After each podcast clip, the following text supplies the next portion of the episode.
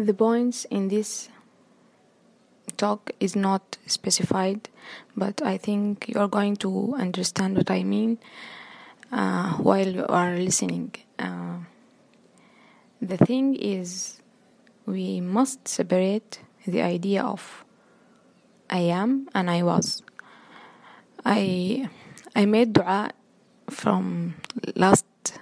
few days, uh, and I I was trying to tell Allah that I I know that I did something wrong, or I am from the wrongdoers, and I thought that it's very it's very punishing for yourself to to put yourself in the circle of the wrongdoers always.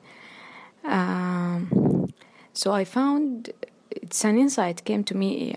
We have to separate from يعني being the wrongdoer for for certain amount of time and actually deciding to be someone else. So we can find in the dua that uh, we all say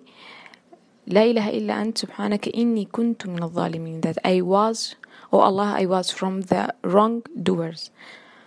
but when you but when you decide to be from another uh, another tribe we can say or the opposite of that uh, إني كن إني, إني من مثلا إني من المسلمين I am from from Muslims or from good people uh, so when you want to say that you are sorry for some someone or to Allah you say I was from extra yeah, etc sorry you don't say that I am inni min al I am from the wrongdoers no you say I was from the wrongdoers I لقد كنت من الظالمين but the good thing you you you actually affirm it with uh, with saying that I am from uh, this and that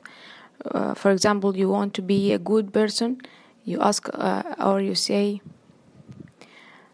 اجعلني من المسلمين من الصالحين uh, إني كنت من المسلمين مثلا لكن you don't say that I am from the I am from the wrongdoers you say the, the good thing you affirm for